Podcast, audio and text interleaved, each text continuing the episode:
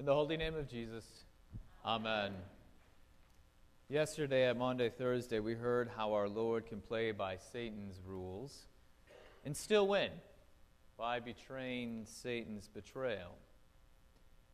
Now, today, on Good Friday, our Lord is working again by someone else's rules and still completing his mission. At the beginning of the Gospel of John, to which we heard today, it says that Jesus comes to his own people, but his own people do not receive him. Or said another way, they refused him.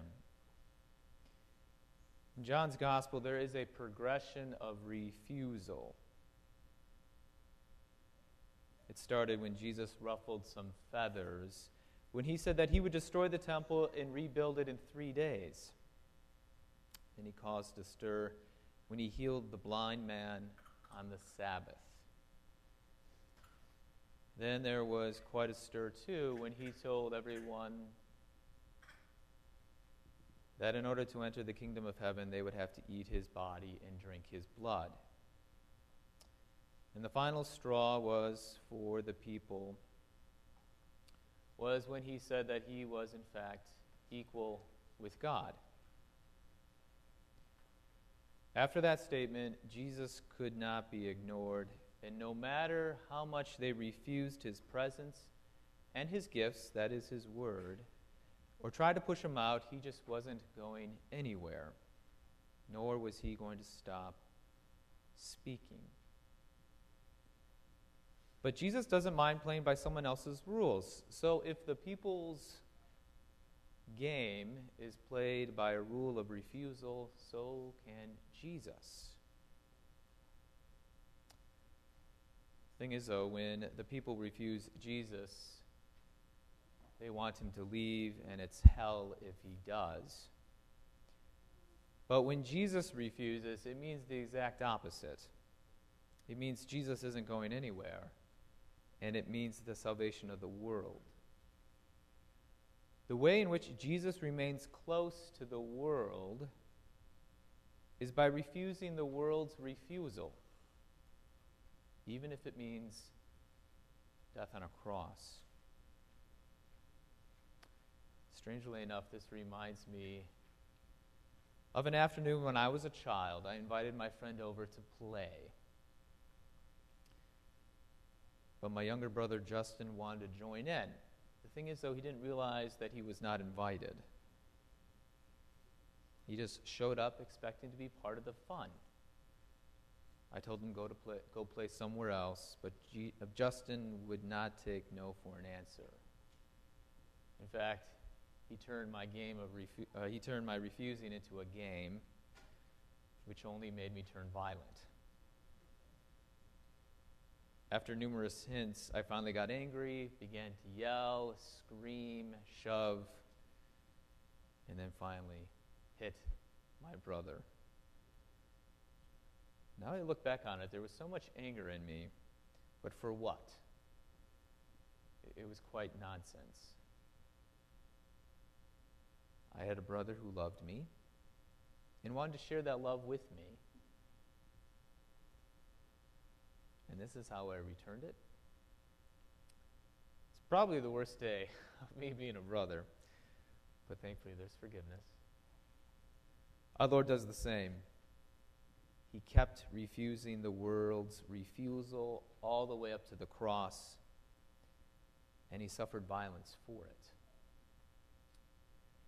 Where the people's refusal was grounded in hate, Jesus' refusal of their hate was actually grounded in love. And that love, Christ's love, is a unique and strange love that actually fits within the refusing the, the refusal paradigm. It is sacrificial. Sacrificial love is precisely the love that doesn't take into account a return. Love for love's sake. In a world where calculations of return rule the day, such as, I love you, so you love me back, or I give so that I get, or I follow you so that you make my life comfortable. In a world where calculations rule like that, sacrificial love makes as much sense as refusal of your refusal being a sign of, inf- of, of affection. But our Lord today works according to a different paradigm than the world. It is his own paradigm that works according to his own love. It is beyond imagination to have a reality formed by such love as this. And for some who would rather play the game according to calculations and returns, it is simply too much. Too much to take. So they return our Lord's love with violence and hatred.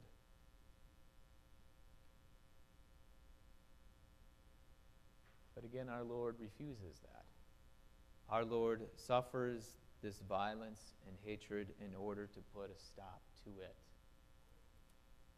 Jesus' death is the death of death and all that goes with it. Jesus' death is the end of violence. Jesus' death is the end of hatred. When our Lord refuses our refusal, that is it. There is no more refusing left. But rather, there is only room to receive our Lord's love. And our Lord's love, exhibited in the crucifixion, is the light that reveals this new reality. God in Jesus Christ made the final refusal of our violence and hatred on the cross so that there are no longer any more reasons for violence and hatred to exist. In his kingdom, Jesus rules from his cross shaped throne in peace, in love, and mercy. This gift of sacrificial love that works according to our Lord's paradigm will now be given to you. Given to you in the Lord's Supper. So come and receive Jesus' sacrifice, his love, and join with him as he heads out into the world in you, refusing the violence and the hatred, so that his peace, love, and mercy would reign supreme. In the holy name of Jesus, amen.